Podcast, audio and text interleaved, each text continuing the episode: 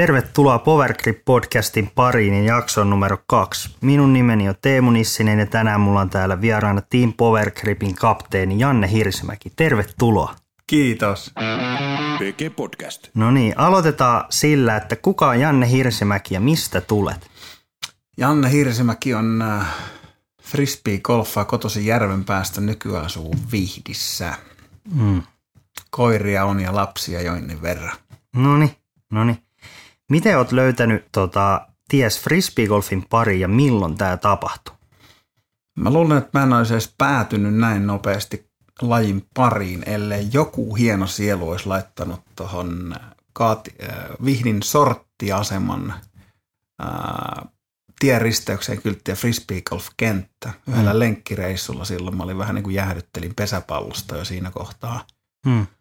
Niin huomasin kyltimät, että mikähän toi on, ja lähdin sinne lenkkeilemään. Huomasin korit ja sieltä kautta tutustuin sitten. Mä löysin kiekon itseltä sieltä ja mä tietenkin sitten ajauduin paikallisen seuran sivuilla ja tutustuin sitä kautta sitten lajiharrastajiin täällä paikallisesti. Mikä vuosi oli silloin kyseessä?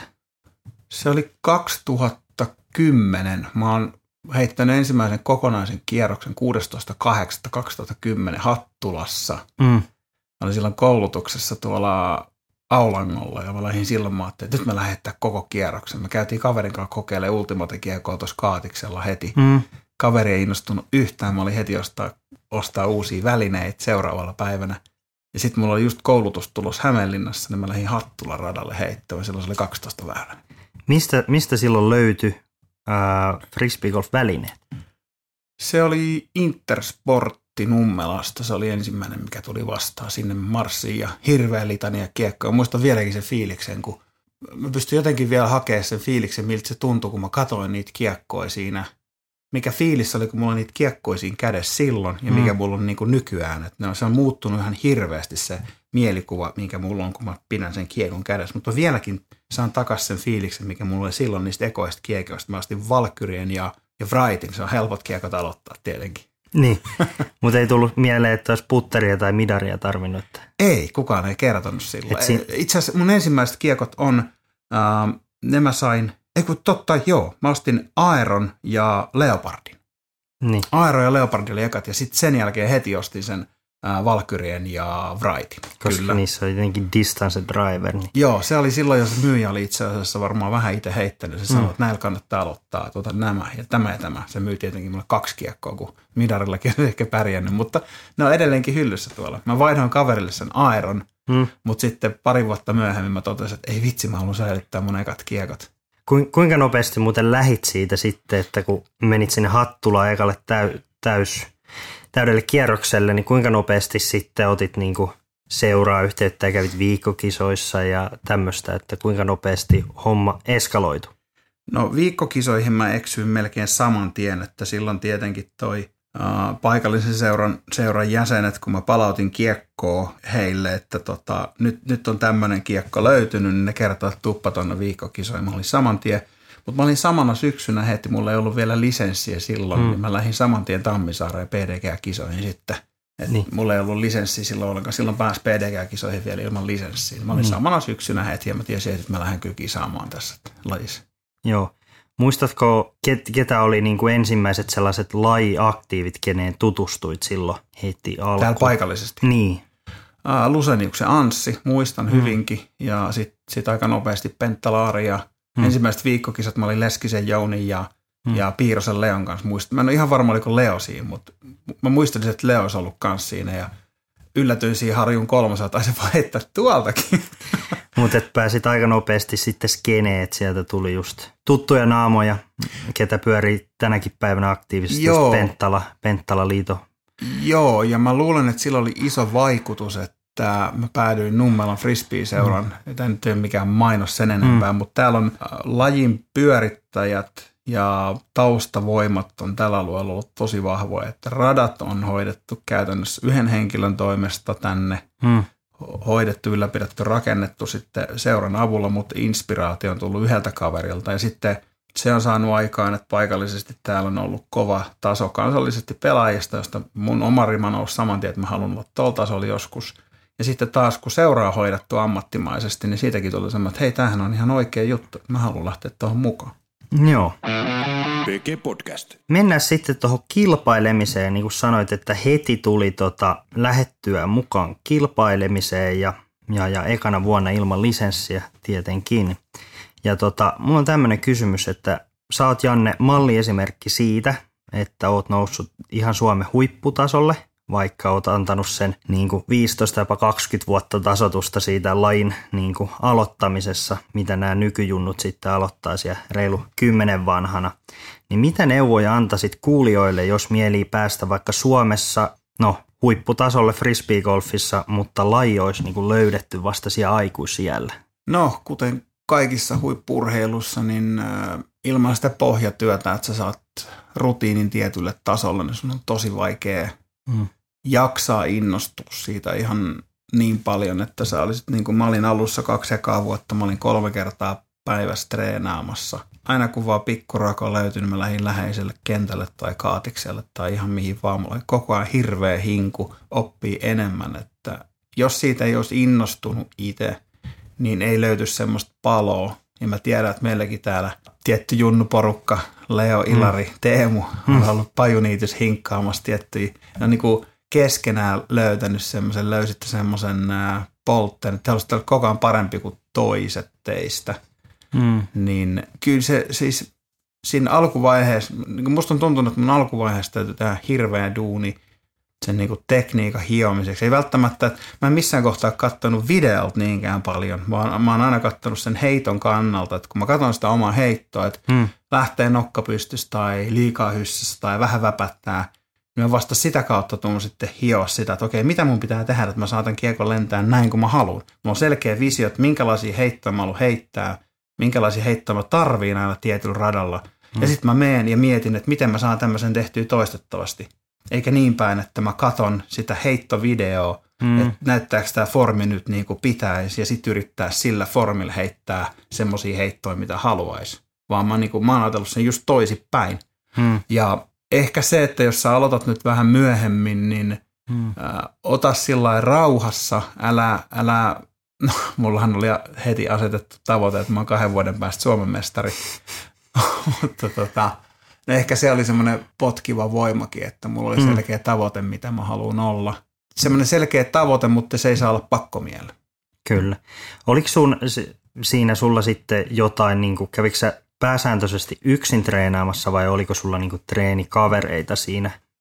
Mä treenasin, mä huomasin, että mä sain eniten aikaa, kun mä treenasin yksin ajatuksella. Mä tykkäsin sitten tietyt treenit tehdä kavereiden kanssa, että saa vaihtelua siihen, ja sitten siinä on myös sosiaalinen, että se on mukava viettää aikaa kavereiden kanssa, mutta sitten kun mä hion omaa tekniikkaa ja oikein funtsin, että mitä mun pitää tehdä, mitä mun pitää muuttaa, että mä saan tietynlaisia heittoja tehtyä toistettavasti, niin sitten se työ oli kyllä paras tehdä yksin. Siinä, jos ajatus katkesi jossain vaiheessa, että puhuttiin niitä sun näitä, niin mä huomasin, kun mulla oli ajatus jossain keskustelussa, niin mä en miettinyt ja kuunnellut omaa kroppaa niin hyvin. Niin se tuli vaan lätkittyä vaan menee. Niin, ja sitä vaan heittelee, eikä oikeasti mieti. Et mun mielestä isoin virhe, mitä porukka tekee, on, että ne ei oikeasti analysoi joka ikistä heittoa, että mihin mä tähtään, millaisen heiton mä haluan saada aikaan, ja sitten ne tarkkailisi hyvin objektiivisesti, että tuliko semmoinen heitto aikaa.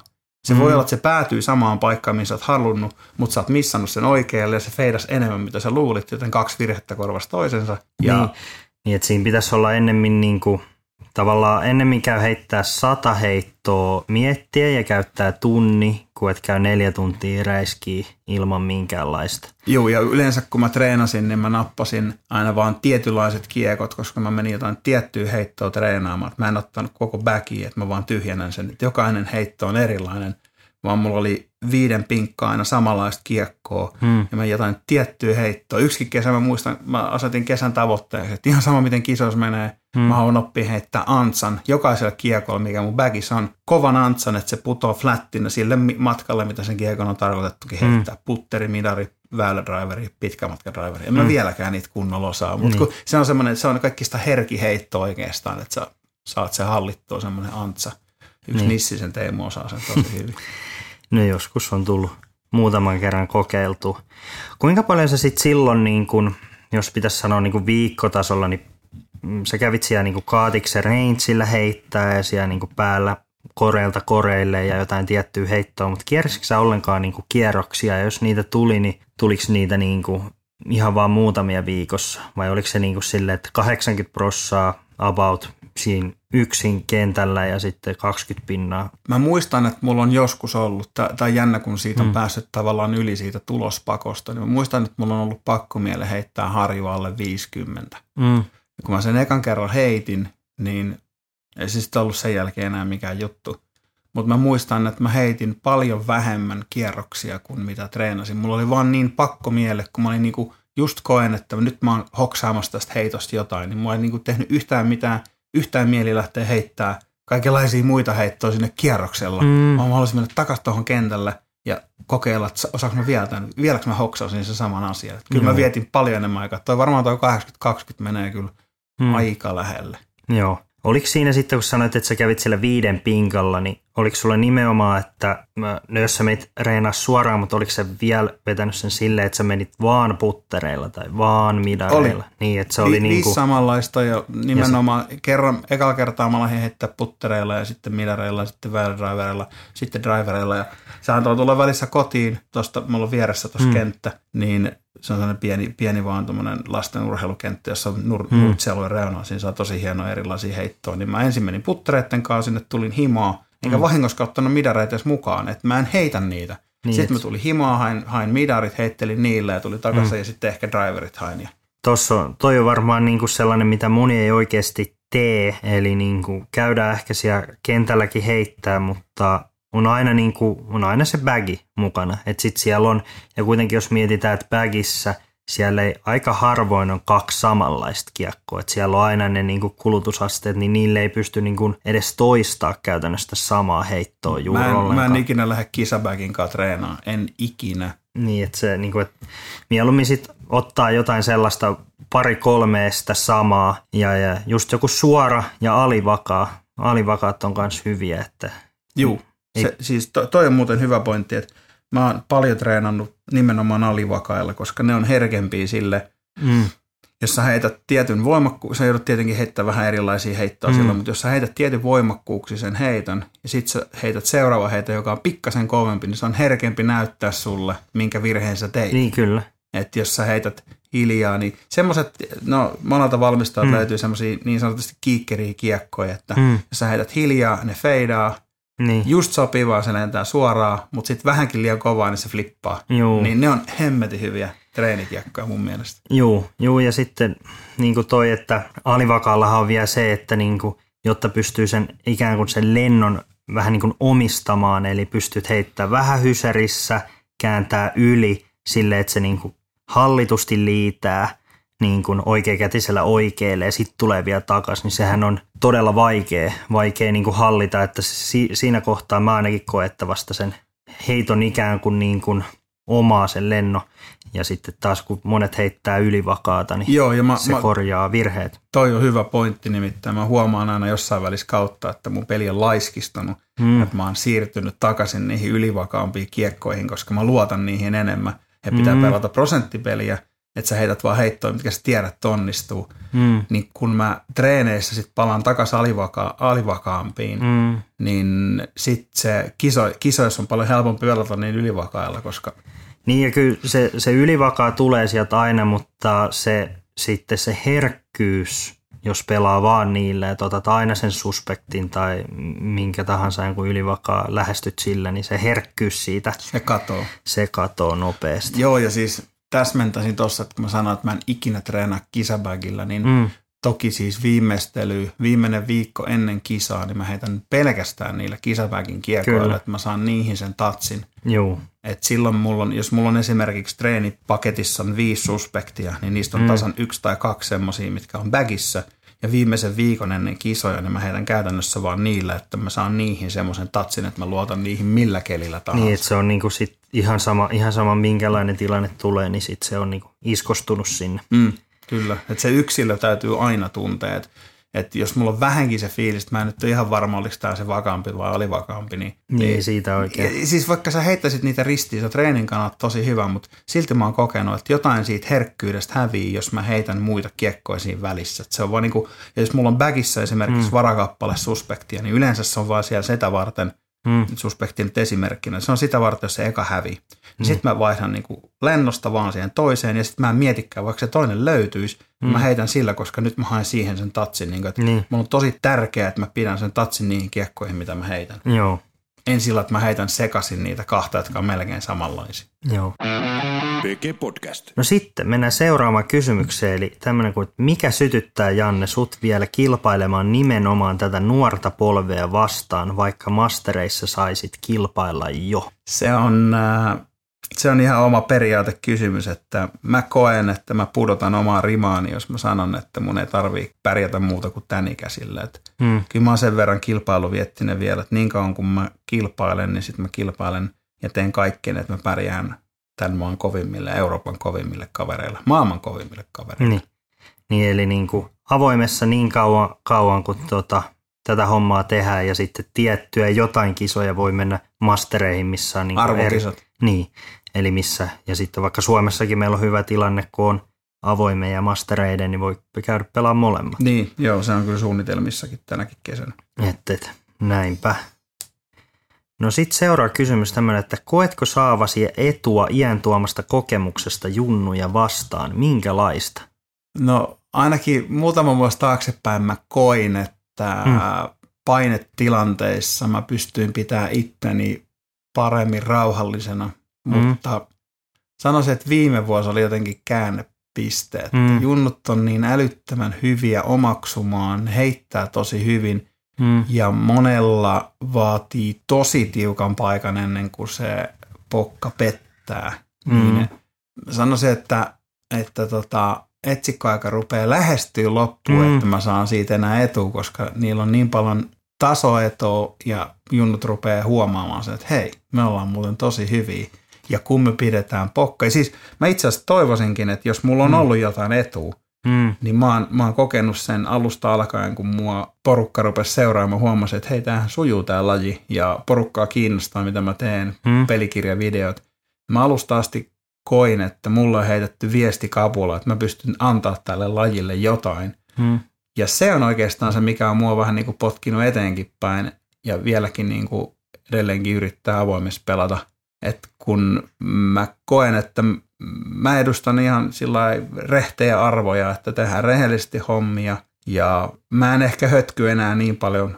Mulla ei maailma kaadu, jos mä en onnistu kisassa. Joo. Jos mä semmoisen asian saisin periytettyä edes muutamalla, tai niin kuin meidän sukupolvi, jotka on kokeneempia, niin saa periytettyä noille kavereille, jotka on ihan älyttömän paljon taitavampia, niin niistä tulee ihan älyttömän kovia pelaajia, niin kuin nyt on nähty jo viime kaudestakin näkisin. Niin, kyllähän se, niin kuin itsekin muistan, niin kuin nuorena varsinkin, niin kyllähän ne tavallaan ne vastoinkäymiset, ne tuntuu isommilta ja ehkä semmoiset kuitenkin sellaiset realiteetit on vähän vielä eri siinä kohtaa, että et ehkä se iän myötähän se aina tulee, että tämähän on vaan frisbee-golfia. Vaikka tärkeä juttu on. Ja vaikka tosissaan ollakin. Se on, niin kuin, se on vaikea selittää, miten se ajatus päässä on rakentunut sen, että sä oot tosissaan, mutta et niin kuin liian vakavasti. Niin. Se on tosi hieno linja siihen ja se on tosi vaikea taistella omia tunteita vastaan, että jos sua kiukuttaa, sua vaan kiukuttaa. Sen on monen junnun kohdalla nähnyt. Se on tosi vaikea päästä yli. Ja itsekin, jos on tullut sellainen tilanne, että sua kiukuttaa, niin se on tosi vaikea päästää irti, mutta iän myötä se on helpottunut ja sit sitä myöden, kun on kaikkea muutakin asioita elämässä ja tajunnut sen, että ja huomannut sen, että mä pelaan itse asiassa paremmin silloin, kun mä en välitä, vaikka mä epäonnistun. Et se, että niinku, niin klisee on sanoa se, että jos sä heität ekat väylät tuplabokin, niin sä voit silti heittää helposti sen vielä 16 alle. Niin, kyllä. Sulla on vielä 17 väylää aikaa ottaa birdie vaikka kaikki, että sä et ole yhtään niistä avausheitoista heittänyt, mutta se mindsetti, että sä pystyt silti pelaamaan tosi hyvän tuloksen, se, ihan sama, se on vaan yksi epäonnistunut heitto. Et monet ajattelee sitä sillä, että ne kävelee nuoralla, ja jos ne putoaa, niin koko kierros on pilalla. Ja kun mä taas ajattelin, että mä kävelen viivalla, jos mä astun sivuun, No big deal, astut takas viivalle ja sitten jatketaan matkaa. Et mä en putoa mistään korkealta, vaikka mä vaan epäonnistun heitossa ja sen mä pistän sitten takaisin tonne korvan taakkeen, että hei muistat nää, tämmönen heitto, 80 metrin suora putteriheitto, sä et osaa sitä. Niin, ja sitten tatsi on hävinnyt treenikentälle. Mites sitten toi, että jos tulee niinku onnistumisia, niin mites sun filosofia siinä menee? No sama juttu, mutta peilikuvana, eli mun mielestä ei ensinnäkään saisi tuudittautua liian turvalliseen, että jes nyt tää kulkee, koska mun mielestä frisbeegolfi tai mikä tahansa tarkkuuslaji, taitolaji, niin se ei ole ikinä semmoinen, että nyt mä löysin tämän, nyt tää kulkee, että mä voin tuudittautua se, että jes nyt mä löysin sen, vaan se on jatkuvasti sun kropan fiilikset ja väsymystasot ja jumitasot ja vireystaso kropassa mielessä muuttuu ja sun täytyy vaan opetella kuuntelemaan ittees paremmin, niin mä oon huomannut myöskin sen, että jos mä en ilakoi liikaa siitä onnistuneesta, että sä näytät tylsän Kimi Räikkösmäiseltä, että moikkaat vaan, että koriin meni näin ja kävelet hakee sen, niin seuraava heitto on paljon hallitumpi ja harkitumpi, kun mä mietin jo sitä seuraavaa heittoa. Niin, että siellä ei tule tavallaan siellä mielessä ei tule niinku liian isoja notkahduksia niistä huonoista, mutta ei päästä liian korkeallekaan, koska sitten sieltä liian korkealta, niin sieltä pudotaan sitten taas. Niin, ja siis kaikki harmitukset itsellä on johtunut siitä, että mä en ylitä tai täytä mun odotuksia. Että jos mä pistän mun odotukset korkealle, että nyt mun täytyy heittää 14 alle. Mä en esimerkiksi heitä ikinä semmoista tuloskierrosta tai laske semmoista, että arvioi, että paljon mun pitäisi täällä heittää. Mä mietin vaan heittoja, että mun pitää osata heittää 80-metrisiä putteriheittoja tarkasti mahdollisimman paljon tämän kierroksen aikana. Niin. Ne on ne avainheitot, ja jos mä ne osaan, niin tästä tulee hyvä kierros. Joo, ja se on niin kuin monilla ehkä sit menee siihen liikaa, että käydään eka vetää treeneissä ja sitten pelataan joku semmoinen läpsyttelykierros ja sitten sen vetää 9 alle ja sitä ajattelee, että se on niin kuin vähintään se ja kyllähän kisassa nyt aina vielä paremmin. Mutta onko sulla niin kuin, sulla ei ole niin kuin mitään oikeastaan sellaista niin kuin tulostavoitetta ikinä?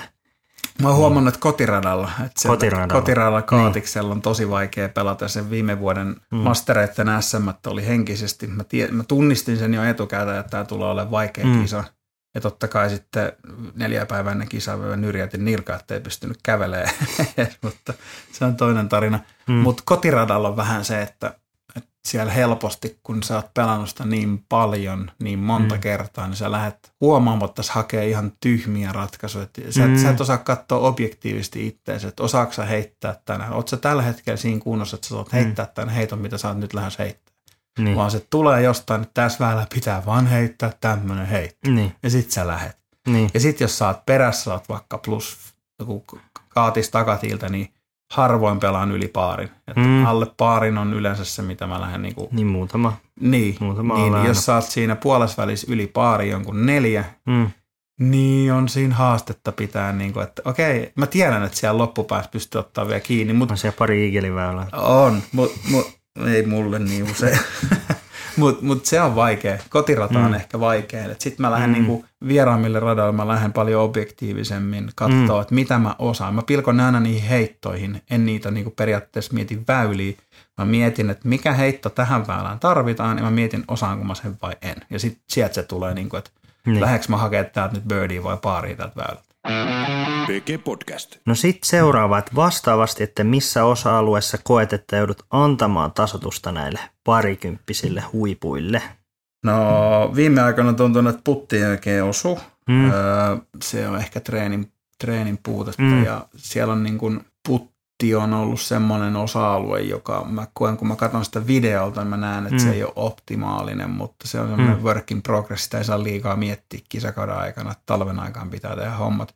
Mutta sitten ihan heittopituus, että viime vuoden SM:ssä näki, että en tiedä olinko mä vähän lähtenyt sinne jo alta vastaana sillä, että mä vähän myönsin, että mulle ei heittopituus riitä. Mulle ei kyllä tosin moni muukaan alue sen viikonlopun aikana toiminut, että ei se siitä sitten loppujen lopuksi jäänyt kiinni, että kyllä mä olisin niitä birdejä sieltä saanut, jos putit olisi uponnut ja lähärit olisi toiminut ja driveit olisi toiminut, että siinä oli niin kuin kaiken kaikkiaan. Mutta kyllä drive-pituus on semmoinen, että siinä on vähän joutunut antaa jo periksi, että ei ihan pärjää Oscarille ja muille noissa driveissa. Mutta onneksi kaikille väylille ei tarvitse nyt SM-kisat Sibessä. Sehän on ihan täydellinen mulle. Metsässä tarkempaa heittoa, niin Voi pojat. Niin, että se oli viime vuodet tosiaan siellä Keuruulla, kun oltiin, niin siellä oli niin kuin valtaosa väylistä oli sellaisia, että sai niin kuin, no aika paljonkin jopa etu itse asiassa siitä niin kuin pitkästä heitosta. Että niin kuin pitkiä par-nelosia, mitkä oli sitten yli 150 metriä heittäville, niin saattoi olla jopa niin kuin helppoja sitten lähäriä ja näin. Ja sitten se aiheutti sen, että kun mä olin selkeästi käynyt radan läpi, että mitkä väylät on semmoisia, missä mä voin hyökätä, niin sitten se oli,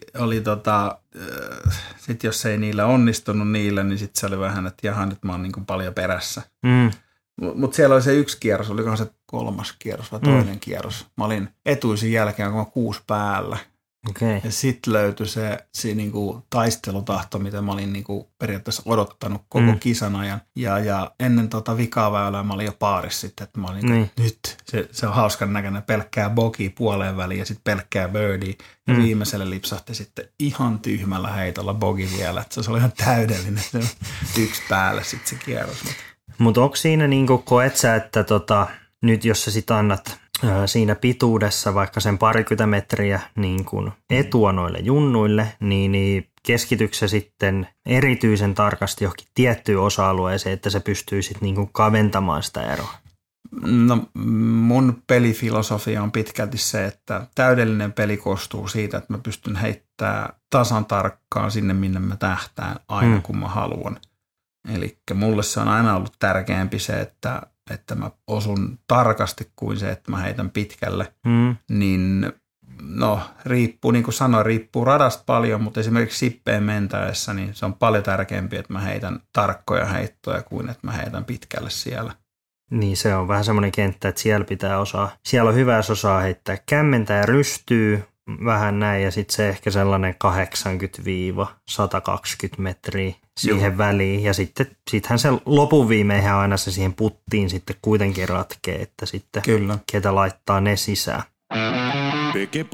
Tuosta valmistautumisesta, niin että miten valmistaudut isoihin kilpailuihin, että kuinka paljon aikaisemmin valmistautuminen alkaa esimerkiksi niin kuin näitä niin kuin tärkeitä SM ja EM tai sitten jotain European Open ja USDGCtä ja sitten, että mitä valmistautumiseen sitten kaikkea kuuluu? Mulla menee se yleensä niin, että mä yritän ennen kisoja, nyt sanotaan, että tänä kesänä tulee olemaan harvempaan kisoja, joten se on helpompi valmistautua niihin ehkä sillä suunnitelmallisesti, niin 2 viikkoa ennen kisaa mä heitän paljon määrällisesti, että tavallaan niin kun saa semmoista lihasta muistitoistoa paljon siihen drive-rytmiin ja lähäreihin ja lähäreissä ei tarvitse yhtään miettiä, mitä mä teen, vaan mä menen siihen, mulla on heti se fiilis, että mä sen saa ja heitän.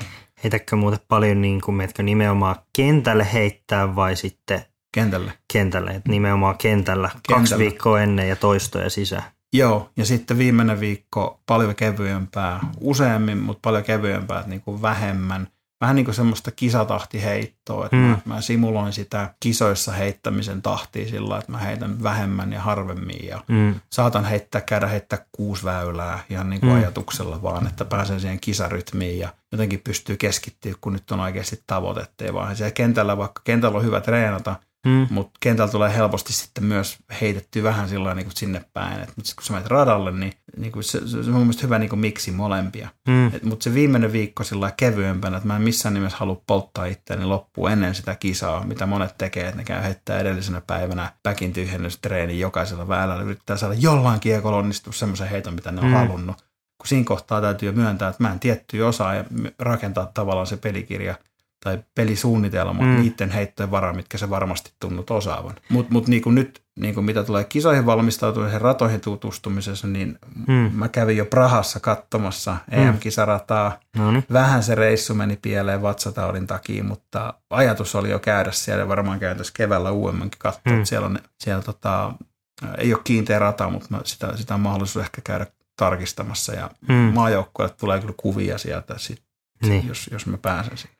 No miten sitten, jos ajatellaan vaikka Nokia, European Openia, jos sä sanot, että 2 viikkoa ennen alkaa se valmistautuminen, niin ja sä heität paljon heittoja, mutta mietitkö sä niitä, heitätkö sä vaan niin kuin tietynlaisia heittoja vai katsotko sä niin kuin jo sitä tulevaa rataa ja sitten sen radan perusteella, että okei, että siellä tarvii nyt vaikka yli 100-metrisiä foreja tai että nyt on paljon niin kuin auttia, että pitää heittää hyviä hysereitä tai mettää. Sä tiedät tähän vastauksen ihan selkeästi. Ehdottomasti sen tulevan kisan tyylisiä heittoja. Viistille mentäessä niin 100-120 metrinen drive jiiriin, niin aika paljon helpottuu se tekeminen. Joo. Kyllä mä simuloin niitä. Mä puran ne nimenomaan heitoiksi. Että mä en, musta tuntuu, että monet yrittää hakea sitä itseluottamusta ennen kisaa, että ne heittää kierrosta ja radalla kuin radalla, jos ne saa, tai no vaikka sillä radalla, mihin ollaan menossa kisaamaan, jos ne saa siellä hyvän tuloksen, niin tulee hyvä mieli ja itseluottamus. Mutta mulle tulee luottavaisempi olo, jos mä pystyn heittämään just semmoisia heittoja. Mä voisin heitellä vaikka hyssejä koko ajan treeneissä, kunhan ne lähtee just sinne suuntaan, just siihen kohtaan, mihin mä tähtään. Mä ottelen tämmöistä hula-hula-vannat 30-50 metrin päässä, että jos mä siitä saan aina läpi, just siinä kulmassa, mitä mä haluan, ja mä arvioin sen heiton oikein, niin sit mä oon kyllä aika kovilla siinä. Ja sitten, että Viistin kaltaisella radalla, niin siellä tarvii tosiaan hallita se kiekko just siitä yli 100 metriin asti, että sä hallitset sen koko lennon, ettei vaan ole sillä lailla, että 80 metristä heittoa kun heitetään, niin sä vaan heität ja se feidaa. Sä voit periaatteessa heittää melkein millä kiekolla vaan. Kyllä. Mutta viistillä on sitten monta väylää, esimerkiksi 15 sieltä ylhäältä alas, niin se ei vaan riitä, että sä painat, no totta kai sä heität vaan siihen alas nössösti. Eihän kukaan heitä ojan tänne vaan. Ainahan. Mutta se pitää hallita loppuun asti, siellä on monta semmoista väylää. Joo. Mites sitten, niin kuin, kuinka paljon sä treenaat, tuli vaan mieleen, niin kuin, tuuli on iso osa niin kuin sitten kiekon lentoon, niin yritätkö sä vielä treenata, niin kuin, että sä haluat heittää sitä tiettyä heittoa niin kuin vielä niin kuin joka, vähän niin kuin tuulen suuntaan? Vai että, niin kuin, kuinka paljon saatat tuulta huomioon niin kuin treeneissä? Vai haetko sä ennemmin vaan sitä, niin kuin, että se lähtee oikeaan suuntaan oikealla kulmalla? Tuuli oikeastaan, mä oon kokenut, mä en ihan aluksi tajunnut silloin, kun joskus katsoin Pros Corneria, se Lausteen 2000. Tuuli ja sade. Joo, 2009. Jussin Meresmaan haastattelu sanoi siinä, että tuuli on eniten korvien välissä ja mä silloin mietin, että ei kyllä ole, kyllä se vaikuttaa kiekkoonkin. Mutta mä oon enemmän niinku kääntynyt siihen, että kun mä lähden esimerkiksi puttitreeniin vetää tuohon Kaatiksella on se 12 kori, joka on kaikkein korkeamman kohdalla ja joka suunnasta tuulee alhaalta ylöspäin, niin se on oikeasti jännä, että kun sä vaan meet sinne mentaliteetille, että nyt mä puttaan täällä puoli tuntia. Niin. Ja sä vaan heittelet joka suunnasta sitä kiekkoa, niin kohta se rupeaa tuntua siltä, että eihän täällä nyt niinku tää tuuli niin paljon vaikutakaan. Mutta jos sä lähdet sinne, että nyt mun täytyy niinku onnistua näissä puteissa, niin sulla on niinku kauhea paine jo siinä treeneissä, ja siitä ei tule niinku yhtään mitään, mutta sitten kun sinne menee vaan heittelee, menee niinku sinuiksen tuulen kanssa, sitä rupeaa tuntee ilman ajattelematta, että miten tähän pitää se linjata. Että niinku isoin virhe treenata tuulella mun mielestä on se, että sä meet sinne ja teet sen puoliminuuttisen rutiinis joka putissa. Sen sijaan, että sä vaan otat ja vaikka kopittelet kaverin kanssa siellä sitä putteria, lyhyitä putteja siellä tuulessa, sitten sä opit pikkuhiljaa tuntea. Sun ei tarvitse enää tiettyjä asioita miettiä.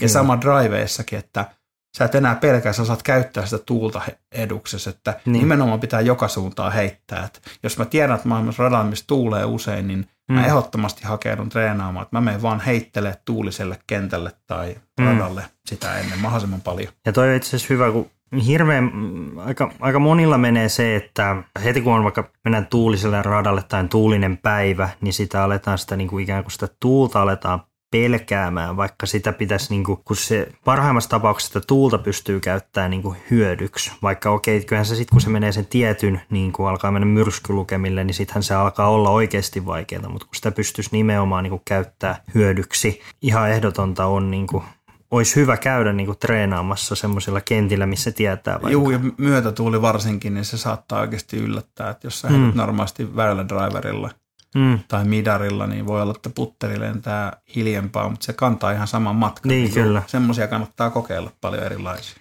No sitten tosiaan, kun oli toi valmistautuminen noihin, että niinku pari viikkoa ja näin, mutta käydään vielä niinku spesifimmin se kisaviikko, eli niinku, otetaan nyt sellainen niinku arvokisa, missä on niinku se semmoinen ihan kunnon valmistautuminen ja sitten se ihan huolellinen se kisaviikkokin, että jos alkaa torstaina kilpailu, niin koska tuut paikan päälle ja kuinka paljon haluat yleensä pelata treenirundeja? No toi on totta kai noissa kisoissa aina joutuu sitten mun mielestä isoin tekijä on se, että sun täytyy asennoitua siihen, että mikä ikinä sen tilanne onkaan, että sä tuut sinne kisoihin, niin sun täytyy vaan hyväksyä se, että otat kaikki aina semmoisen, että ei tämä haittaa, mä hoidan tämän homman silti. Esimerkkinä viime EM-kisat. Niin. Oli selkäjumissa viikon verran, että mä en pystynyt heittämään viikkoa ennen kisoja. Milloin piti tehdä ne toistot sisään?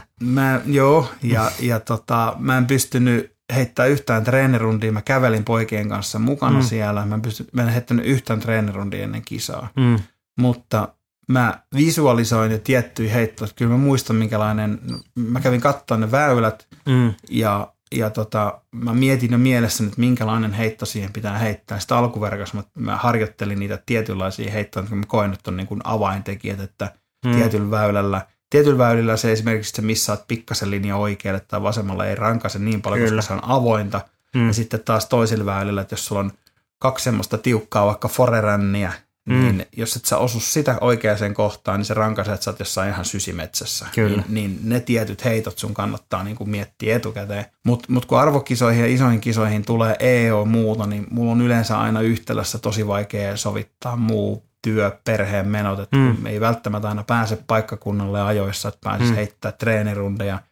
Niin mun mielestä isoin tekijä on siinä se, niin kuin minkä mä sanoin heti ekana, että älä anna se vaikuttaa. Että hyväksy kaikki, että sä teet niin hyvät puitteet itselle sitä kisaa varten kuin vaan mahdollista. Heität sen verran mitä ehit, treenaat sen verran mitä ehit. Sä kuitenkin sä osaat heittää tasan tarkkaan niin hyvin kuin sä vaan niin kuin osaat. Ja monilla on tullut se, että jos ne ei viikkoa esimerkiksi heitä, niin ne saattaa heittääkin paljon paremmin sen ensimmäisen kierroksen, koska on rentona ja ei odota ihan liikoja. Niin mä yritän tulla sillä lailla, että mä saisin aina pidettyä yhden vapaapäivän. Edellisenä päivänä ei heitettäisi mitään. Korkeintaan mä vedän aina alkulämmittelen, kun mä heitän yhtään heittoa, niin kuin kunnon heittoa. Että mä vedän aina alkulämmittelen. Jos mä haluan käydä kokeilemaan jotain tiettyä heittoa, niin alkuverkat, pikkujumppa, pidän itteni niin kuin koko ajan niin kuin lämpimät aamukävelyt ja venyttelyt ja tämmöiset totta kai.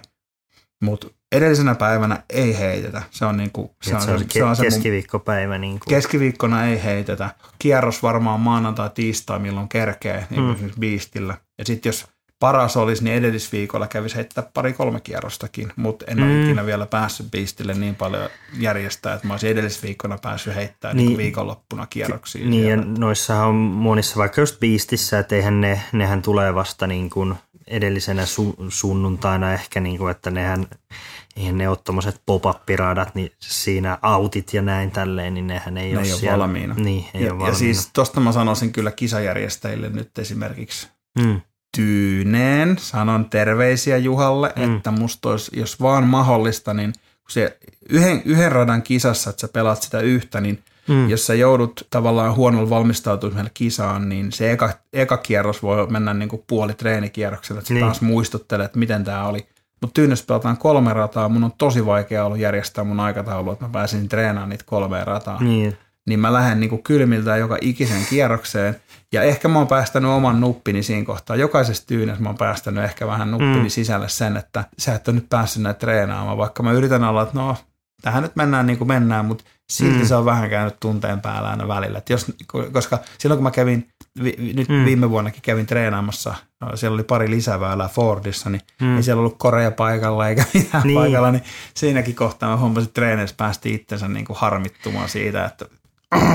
Ne on vähän huono tommoset niinku, no monesti kun ollaan vaikka kaupungin mailla, siellä on se joku tietty, että se on tietyt päivät varattu ja sitten se käydään just siinä viime hetkellä laittamassa. Ja, että se on... ja ymmärrän rajoitteet, mutta kisaajan näkökulmasta niin se on tosi hankala, että ei pääse niitä katsoa ajoissa. Et ei haittaisi vaikka Tyynessä pelattaisi avoin vaan yhden radalla, mua ei haittaisi yhtään. Niin. Tältä vinkkeliltä. PG Podcast. Sitten mennään vähän tulevaisuuteen, että miltä näyttää Jannen kisakalenteri vuonna 2020 ja missä on päätavoitteet? Ja päätavoitteet on ihan selkeät. Siellä on EM-kisat, mastereissa pelataan Tsekeissä. Tarkoitus oli lähteä myös MM-kisoihin, Jenkkeihin, Mastereiden MM-kisoihin, mutta ne on peräkkäisenä viikonloppuna ja kiitos PDGlle, niin en ole menossa. Että kyllä. 3 vuorokautta olisi siinä välisaikaa siirtyä Tennesseeihin Tsekeistä ja treenata 2 tai 3 rataa, mitä mä en tiedä monta siellä olisi. Tasata aikaerot ja kisata hyvä kisa, niin ei kiitos. Ei mahdu. Mutta EM-kisat, Mastereiden SM-kisat on kesäkuussa, sitten on avoimen SM-kisat. Mä tein päätöksen, että mä en kisaa Pro Touria, koko touria varsinkaan. Tali Openin mahdollisesti se on niin tuossa lähellä ja niin perinteinen, että mä haluan käydä sen kisaamassa. Mutta Pro Tour jää. Mun muu elämän osa-alue tarvii mun läsnäoloa nyt tässä ensi kesän aikana niin paljon, että aikaisempina viime kesinä on tuntunut vähän sillä, että aina kun olisi välissä tarvinnut jonkun vapaa viikonlopun, niin Annan lupautunut mennä johonkin kisaan siinä välissä. Niin, nyt on pakko ottaa aikaa, että mä saan keskityttyä paremmin noihin kisoihin sitten. Meillä on kotona vähän remppaa sun muuta, huoltotoimenpiteet tarvitaan, se vaatii vähän aikaa ja tiimikaverit PG:llä tarvii vähän jeesiä, niin mä haluan antaa tukeni sinne. Et kisoja on aika vähän nyt ehkä viime kausiin verrattuna, mutta siellä on pari alkuvuoden pikkukisaa ja EO totta kai siellä välissä, mutta tuommoiset isot on semmoiset, mihin mä oon jo monta vuotta eniten keskittynyt. Eli missä se järjestyksessä ne tuli? Oliko Mastereiden SM? Eikö ne aika hyvin nyt ensi kesänä niinku rytmi tykkis sitten? Joo, että mulla on Piazza Open huhtikuussa 18. päivä, NDG seuraavana viikonloppuna 25. päivä huhtikuuta, eli se on se golfkentällä. Joo, kyllä. Nurmijärvellä kutsukisa. Sitten mä oon lähdössä Isoparta-kisaan 23. toukokuuta, eli Tampereen Pro Tourin aikaan. Se on mulle henkisesti mun hyvän ystävän Rikun iso kisa, missä mä haluan olla mukana. Sitten mennään kesäkuun puolelle Mastereiden SM:t on 11-14 kesäkuuta. Missäs ne oli? Lausteella. Lausteella, no niin siellä on ainakin näyttämä. Ei ole huono rata ollut mulle, mä en ole kerran hävinnyt Lausteella. Niin. Siellä on näyttämä kohillaan. Sitten kyllä. On Tyyni 25-28 kesäkuuta, European Open heinäkuussa 16-19. Kalenterissa on vielä 24.–26. heinäkuuta alutaan, kun se määtään, kun se Open, se on vielä alustavasti, mä en ole varma. Sieltä voi saada USDGC-paikkaankin. Joo, sitten. Se olisi ihan mukava. Avoimen SM:t elokuun alussa 6–9. Ja sitten on EM-kisat on, onko se 19–22. elokuuta. Kyllä. Ja sitten muuta ei täällä olekaan. Niin, että sitten jos mahdollisesti saa vaikka sinne USDGC, niin se tulee sitten sinne. Sitä mä mietin sitten, katsotaan missä ollaan tämän korona-olut ongelman kanssa siinä. Niin kulkeeko lentoyhtiöt ja kuinka nopeasti tämä saadaan tästä pois. Ainakin voisi olla halpoja lentoja saatavilla. Niin, kyllä. Vaikka nyt ei välttämättä olisi tietoa lähdöstäkään, niin siinä kohtaa kun kattelee lentoja sinne päin, voi olla, että ne saisi jo halvalla naulattua sieltä. Niin voisi mennä vaikka maanantai karsimaan sitten. Miksei. No sitten, että mitä tavoitteita frisbeegolfissa sinulla on niin kuin vielä tähtäimessä? Mitäs siellä on vielä? Sellaista. Haluaisin voittaa Euroopan mestaruuden ja Mastereiden maailmanmestaruuskisoissa ainakin top 10.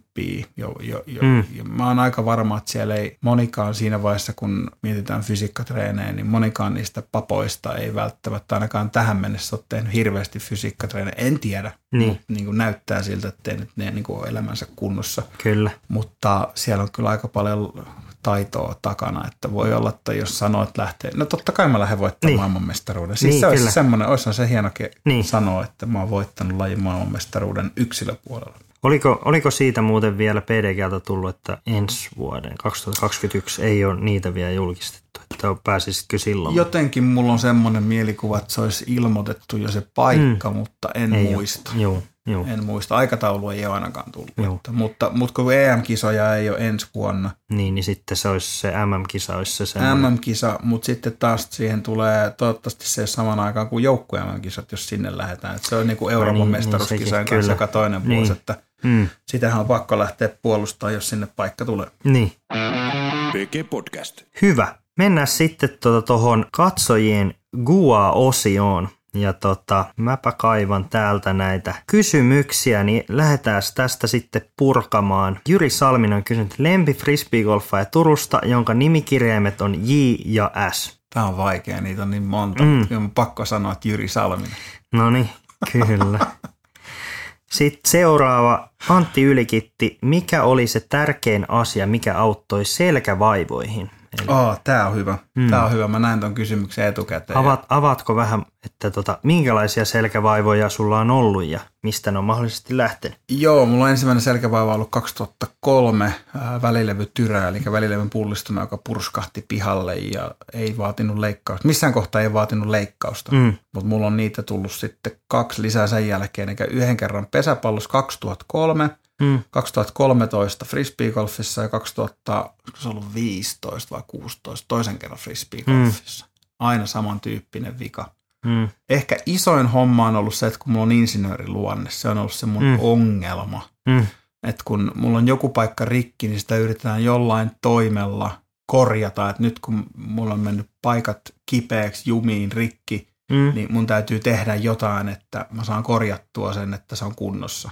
Kyllä. Ja mä oon ylianalysoinut, aina lähtenyt lääkärille tai fyssarille vaan vahvistaa oman näkemykseni ja vaikka ne olisi kuinka sanonut jotain tiettyä, että sun pitäisi tehdä nyt näin tai jättää nyt näitä tekemättä. Mä oon että joo, ihan hienoa, että autat, mutta mä näen kyllä itse, mitä mä haluaisin, mitä mun pitäisi tehdä. Niin isoin asia ehkä on ollut se, että mä oon luopunut siitä, ainakin yrittänyt kovasti luopua siitä ylianalysoinnista. Että jos, niin helppo asia, jos sua sattuu, älä tee. Silloin pitää lepää. Sun pitää lepää. Ja toinen juttu se, että mä hommasin ammattilaisapua tuohon niin kuin fysiikkatreeneihin. Mä ostan palvelut tällä hetkellä ammattilaisilta. Ja vasta niin kuin vuoden jälkeen, mä muistan kun niistä samoista asioista puhuttiin vuosi sitten. Nyt kun mä oon niitä tehnyt tässä, niin nyt mä vasta huomaan, että mulla on puuttunut pakaraliakset. Mulla on puuttunut vatsaliaksi. Mulla on puuttunut paljon kaiken näköisiä. Kroppa on niin epäbalanssissa, että sit kun mä oon yrittänyt sillä ruodolla tehdä semmosia liikkeitä 3 kertaa päivässä, treenoten koko ajan, niin ei ihme, että on paikat mennyt jumiin. Niin mä sanon, että oikeasti siis ammattilaisapu, kun kaverit osaa ja ymmärtää, että miten ihmiskroppa toimii, niin siitä on ollut mulle isoin apu. Niin kuin nykyään, kun mä kävelen portaat ylös, niin mulla oli ihan isoin aha-elämys, kun alettiin tekemään yhteistyötä. Oli se, että kun mä kävelin portaat ylös, mä oon, voinko mä käyttää näitä pakaralihaksiakin tähän? Että kun tietyt lihakset on vaikka niin pakaralihakset esimerkkinä, kun mä istun paljon, niin ne on niin venyneessä tilassa, että sä et edes niin kuin tiedä, että sä et osaa hermottaa niitä enää ollenkaan. Kyllä. Ja sit kun ne löytyy sieltä, ja sä oot sieltä, että mä voin noitakin käyttää. Se koko lantioalueen fiilis muuttuu, että tältäkö sen pitäisi niinku tuntua. Niin Kyllä. Ehkä isoin se, että mä oon turvautunut ammattilaisapuun, lopettanut itse sen ylianalysoinnin ja oikeasti ottanut sitten, jos niin kuin nykyäänkin tulee, kun mä teen esimerkiksi maastavetoliikkeenä semmoinen, että mulla on ollut tavallaan niin kuin alaselkä, kroppa suojelee itteensä, että alaselkä, herkästi reagoit, jos mä teen vaikka maastavetoa, niin ylihuomenna se tuntuu siltä, että mitähän sä oot tehnyt.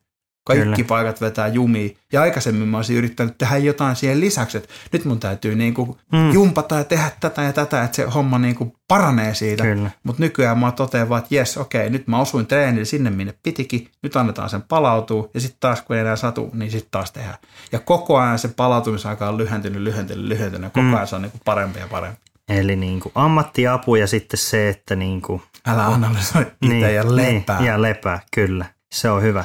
No niin, sitten seuraava kysymys. Toni Syrjänen, mites Jannen e-sports-ura kesän aikana? Semmoista ei ole. Ei ole. Se on kesäharrastus, talviharrastus. Niin. Kyllä. Kyllä mä keskityn tähän lajiin. Se on ajanviete siinä vaiheessa, kun korona-olut ongelma on päällä vaikka, niin sitä voi tehdä täällä kotona, mutta se on harrastus, se on ehdottomasti harrastus, mutta parhaimmillaan on hyvässä porukassa. Hyvä. Sitten tämä oli pari kertaa tullut, tämä nyt on Mikko Jokisen, että paljon on pohkeen ympärysmitta. 46 senttiä, kaihan nyt kaikki sen tietää.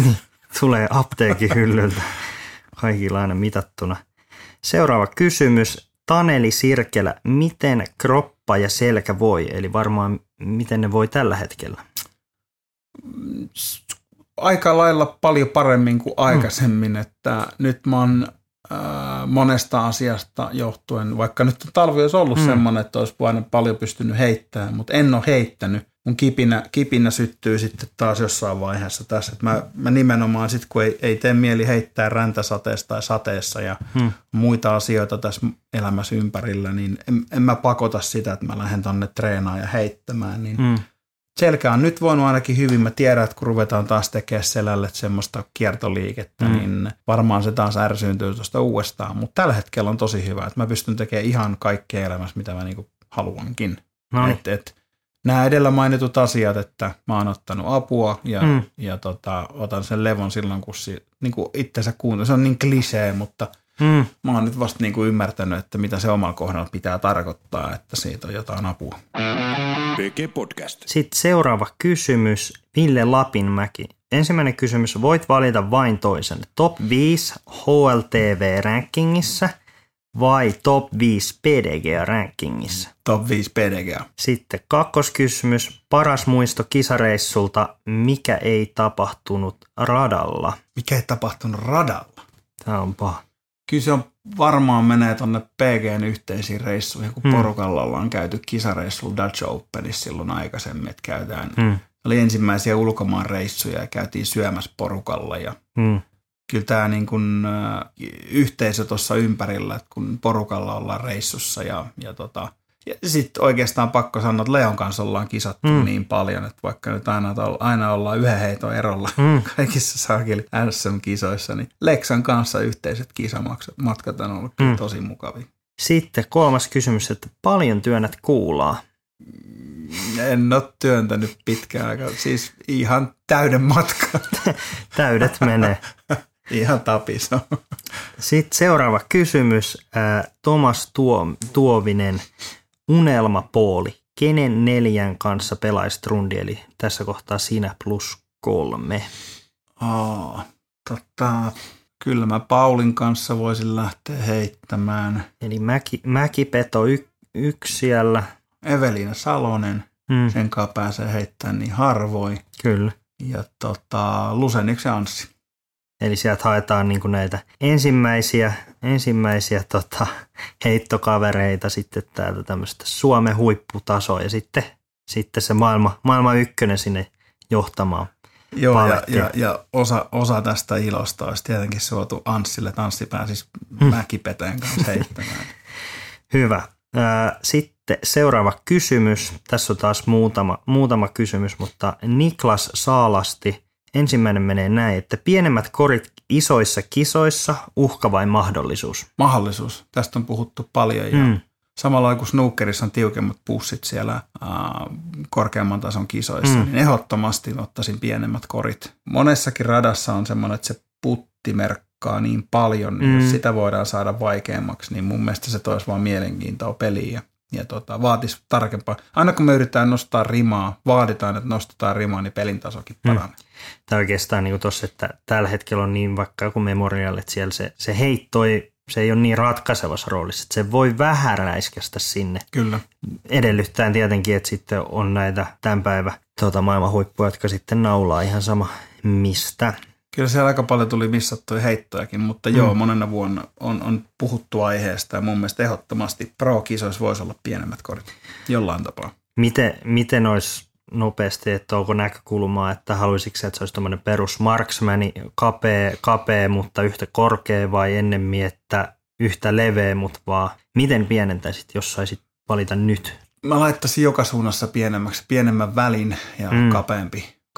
Se on mittasuhteet samat, mutta vaan pienempi. Niin, ehkä pienempi, koska toi korihan on suunniteltu alun perin ultimate-kiekolle, että se on niin kuin mittasuhteissa vähän suuntaan enemmän. Niin, tai ei niin kuin, ennen oli isomman halkaisijan frisbee golf-kiekkoja. Niin, mutta joka tapauksessa siis kyllä. Isommalle kiekolle kyllä. Suunniteltu. Siinä on aina se, että kun nykykoritkin vielä, ne niin kuin tuntuu, siis tosi harvoin mä pystyn syyttämään koria.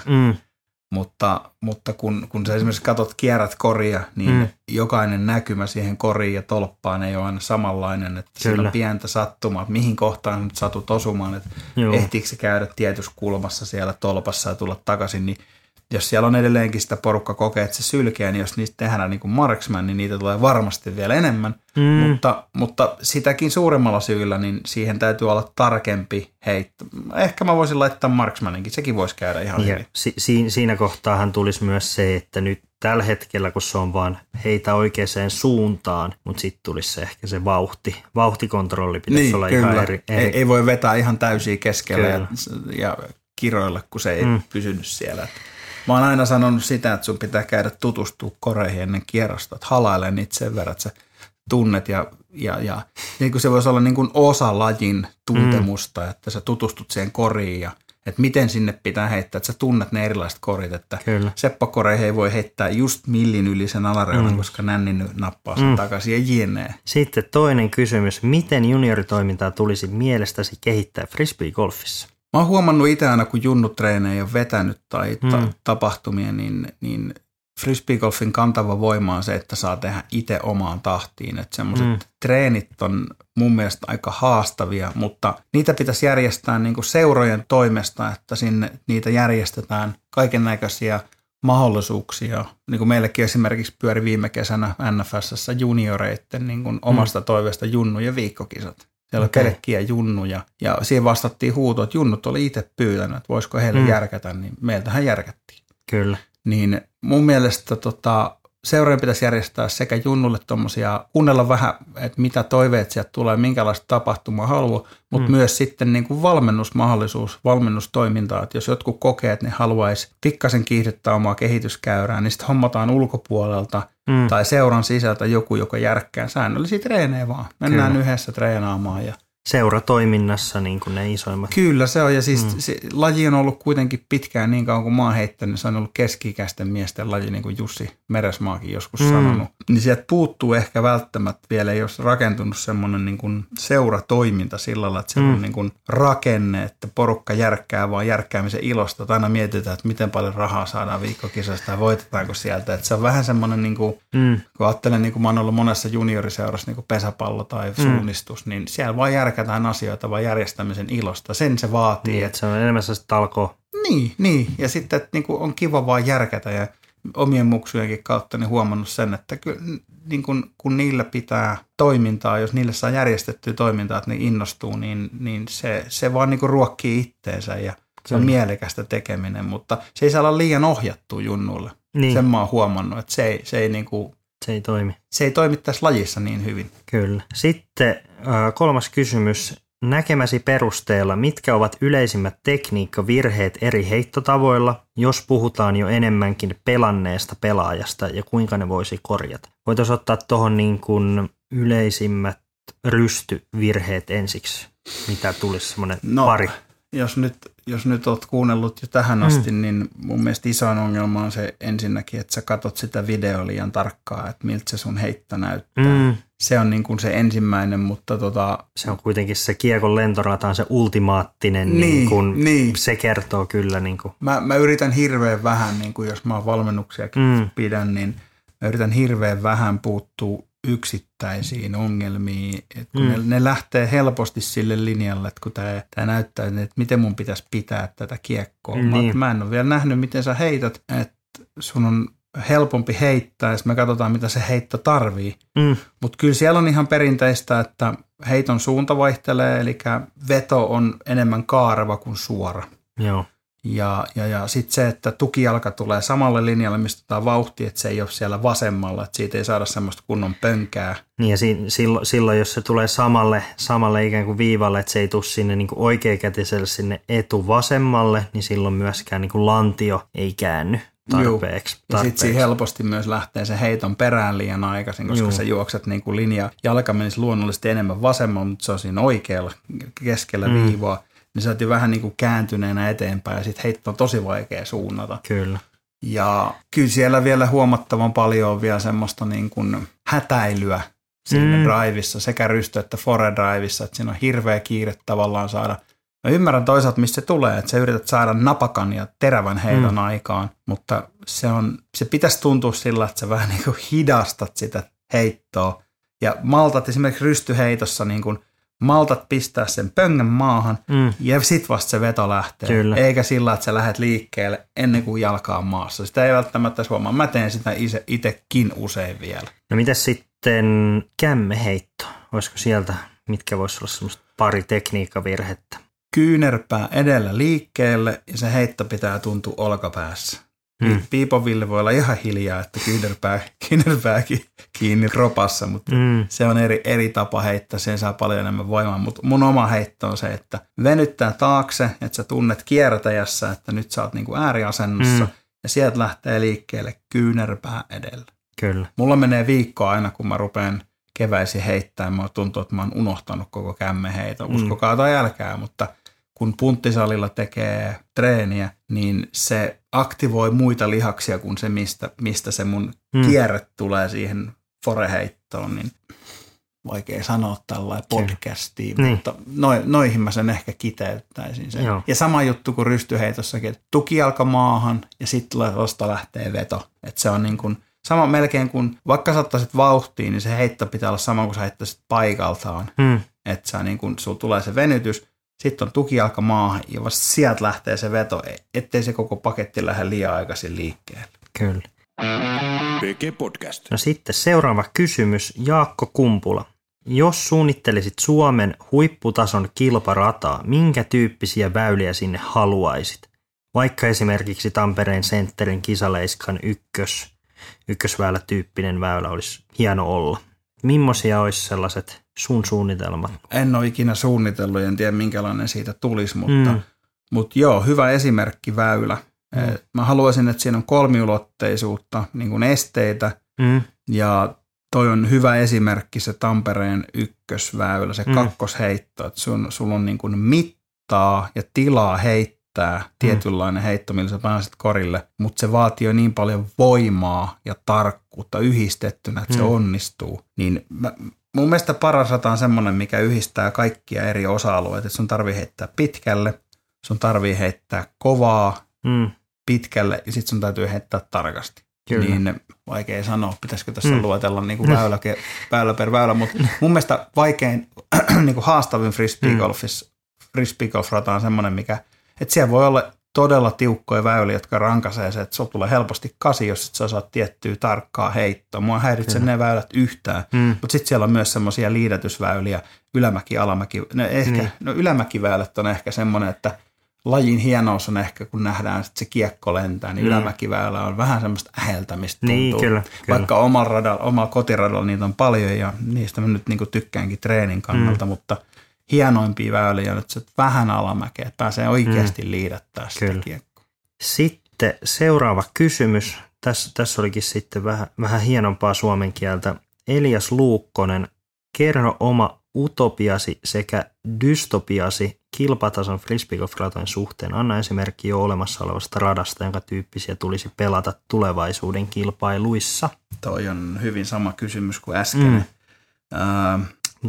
Onko niin kuin Tampereen Frisbee Golf Center, onko se niin kuin lähellä sitä mä tulevaisuuden kilparata? Mä en muista sen radan nimeä, mikä Jenkeissä on, mutta se on semmoinen tosi pitkiä väyliä, ahtaita väyliä ja pitkiä väyliä jossain melkein sademetsässä. Mä en muista sen paikan nimeä.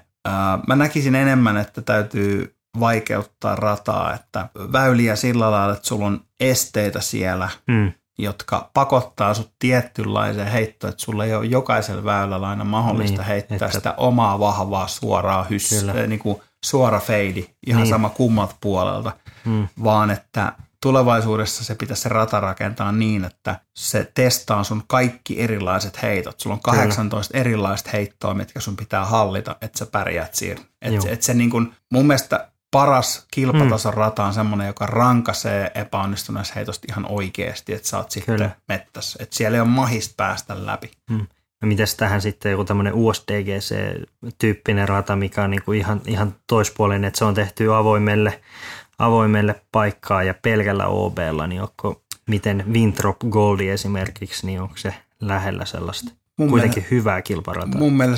Mun mielestä se rata toimii just sen takia, että siellä on niin kuin tehty tosi vaikeaksi onnistuneen heiton, niin kuin tosi kapeaksi marginaaliksi onnistuneen heiton marginaali, että mikä on oikeasti. Että jos sä lähdet hyökkäämään korille, esimerkiksi väylä 16 on tosi hyvä esimerkki. Jos sä lähdet hyökkää korille, niin koko ajan OB-alue vaan kapenee. Sä voit seiftaa helposti kolmosen, mutta sitten kun lähdet hyökkäämään, niin se on tosi pieni marginaali.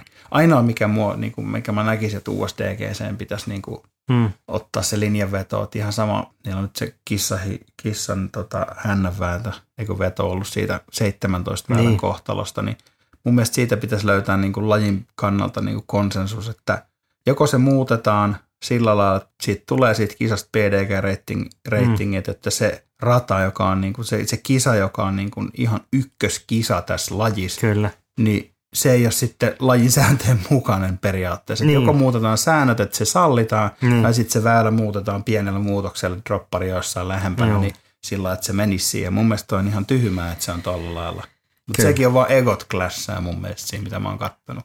Sitten seuraava kysymys. Ville Kilpijärvi, milloin Friba on olympiakisoissa? Näetkö sen mahdollisuutena, ja jos olisi, kuka tai ketkä tällä hetkellä olisivat Suomen edustajat sinun mielestäsi? Joo, me juteltiin tuosta tämän Charlie Meadin kanssa, joka on World Flying Disc Federationin edustaja.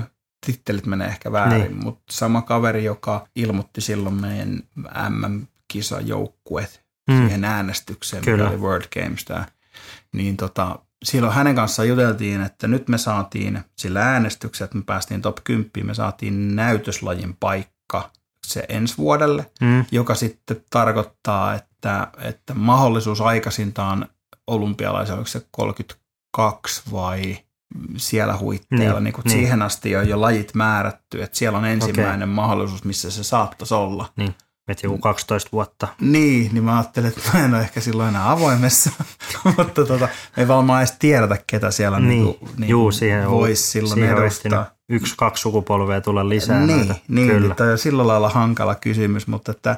Mutta mahdollisuus on niin kuin frisbeegolfilla tulla olympialaisiksi. On. Ja siis World Flying Disc Federation hän on olympiakomitean jäsen, jos mä muistan nyt oikein. Kyllä.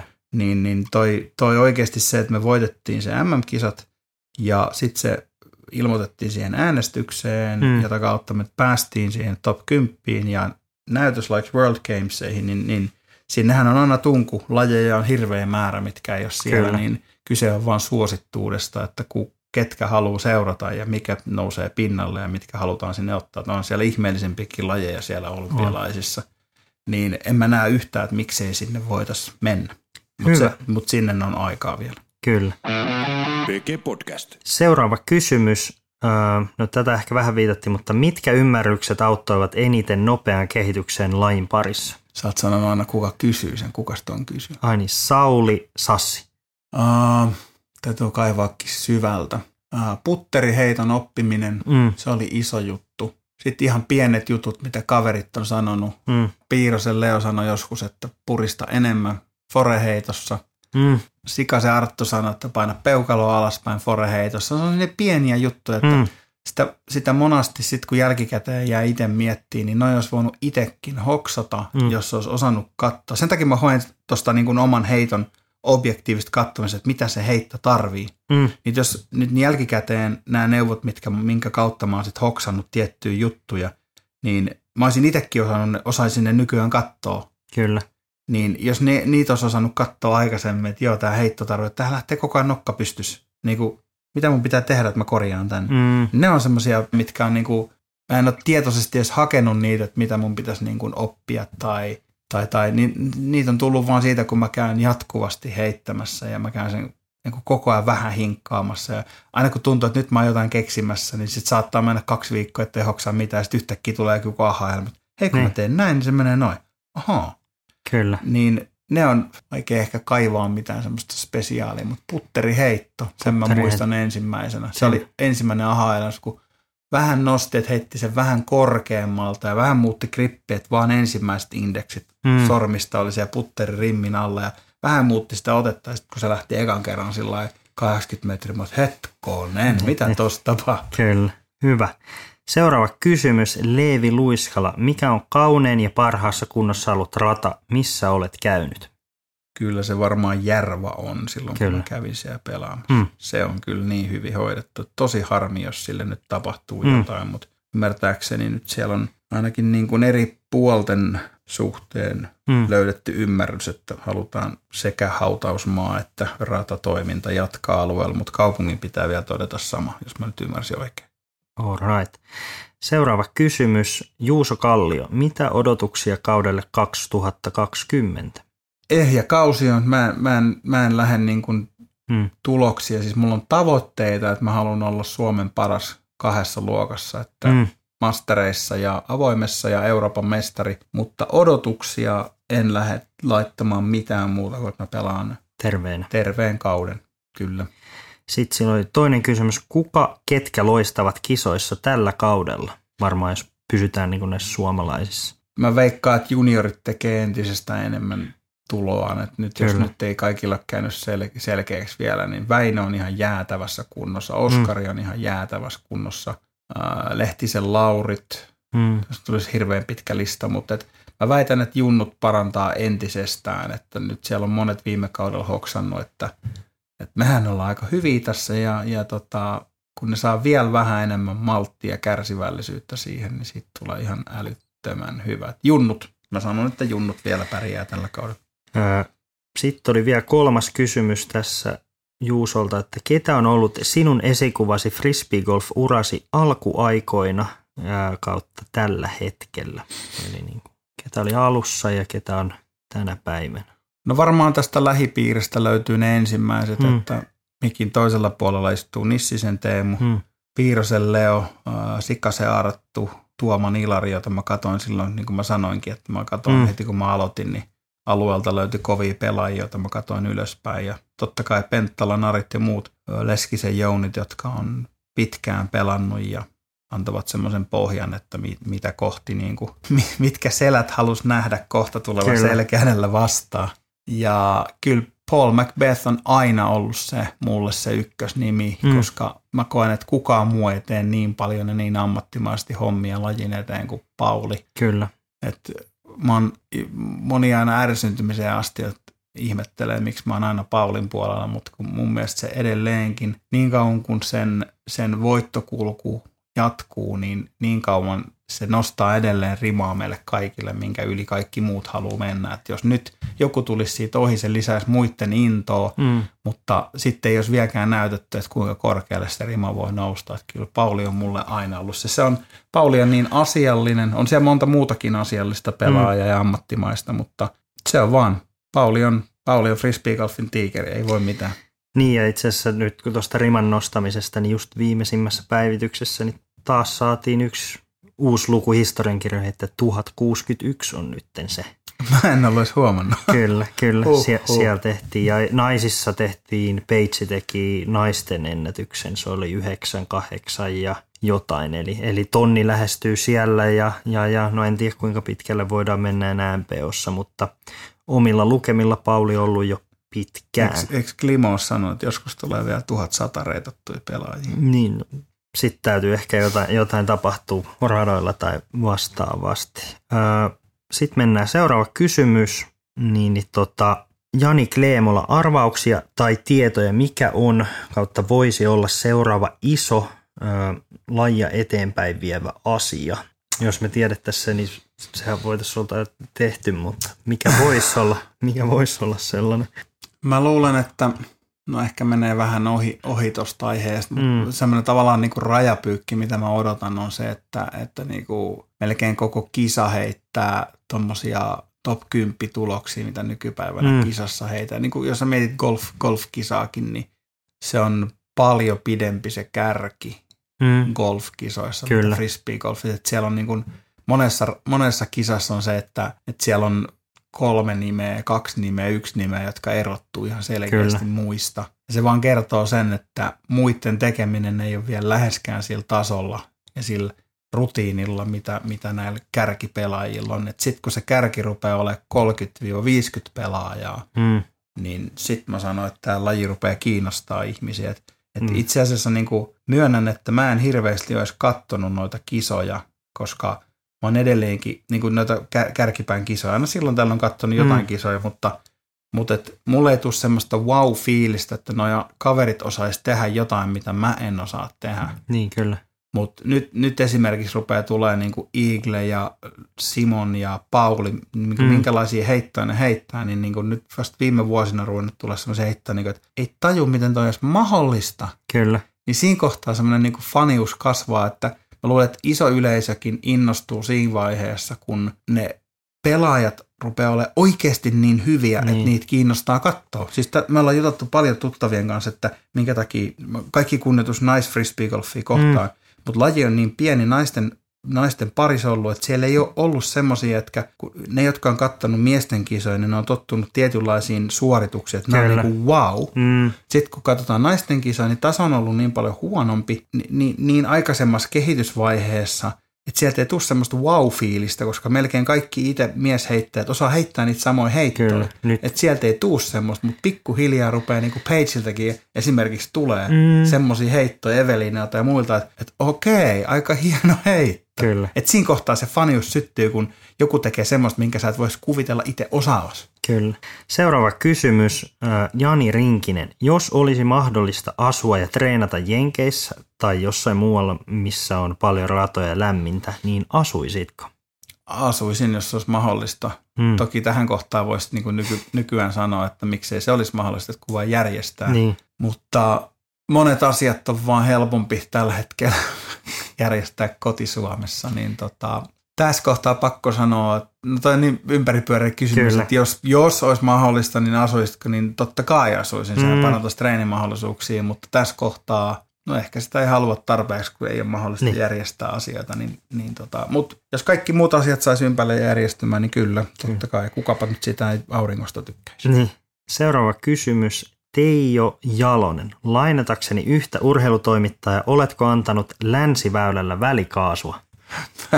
Mä luin ton, mutta mä en nyt yhtään yhdistä. Mä oon kuullut tämän, mä en muista mistä tää oli, mutta en. Se on Vesa Toskala haastattelu NRissä, kun Toskala antoi jenkkitoimittajalle suomeksi haastattelu ja se kysyi ja Toskala sitten vaan niin kuin alkoi puhumaan autokoulusta ja kuinka hän on antanut välikaasua Hervannan valtaväylällä, mutta toimittaja luuli, että vastaili sitten pelin kysymyksiin, mutta se on jäänyt sitten YouTuben syövälle. Nyt mä muistankin. Sitten otetaan seuraava kysymys. Pasi Törmälehto, Suomen vaikein kenttä sinulle? No kyllä se varmaan Viisti on, että mä en... Se on niin erilaista heittoa siellä, että mä en ikinä ole kokenut vielä pelaavani sillain niin kuin hyvää kisaa siellä, niin kuin oikeasti sillä, että mä olisin niin kuin odotukset on ehkä korkeammat, mun on vaikea asennoitua siihen, että mä lähtisin heittää semmoista, mitä peliä mä osaan. Ja kun siellä on maailman huiput mukana, niin tosi liian helposti lähtee arvottaa itteensä niiden mukaan. Se on ehkä vaikein. Ei sen radan takia, ratakin on vaikea, mutta sen koko tapahtuman takia. Sitten seuraava kysymys. Jonathan Butcher, miten pitkälle heität? Hallitusti varmaan semmoinen 140-150 korkeintaan, ja sekin on sitten avoimella ja vähän ässäävästi. Kyllä. Mutta semmoinen, jotenkin mulla on semmoinen mielikuva, että 120-130 on semmoinen niin kuin golf drive, joo.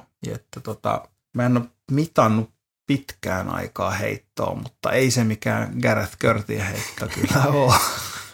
Mites siitä Forella? Sama mitta. Jes, otetaan sitten vielä viimeinen kysymys. Mikko Takalo, mitä tukka-ainetta käytät, kun aina fleda mintissä? Osiksen Rock Hard numero 4. Ainoa, mikä pitää tämän kuontalon pystyssä. Noniin, sinne shoutoutit. Punainen pötkö. Jes. PG Podcast. Hyvä, siinä oli tältä erää kaikki kysymykset ja tämä podcasti tältä erää paketissa ja kiitoksia vieraalle Janne Hirsimäelle ja ilopuolellani. Ja ensi viikolla jatkuu ja kiitos kaikille kuuntelijoille ja ensi viikkoon. Moro.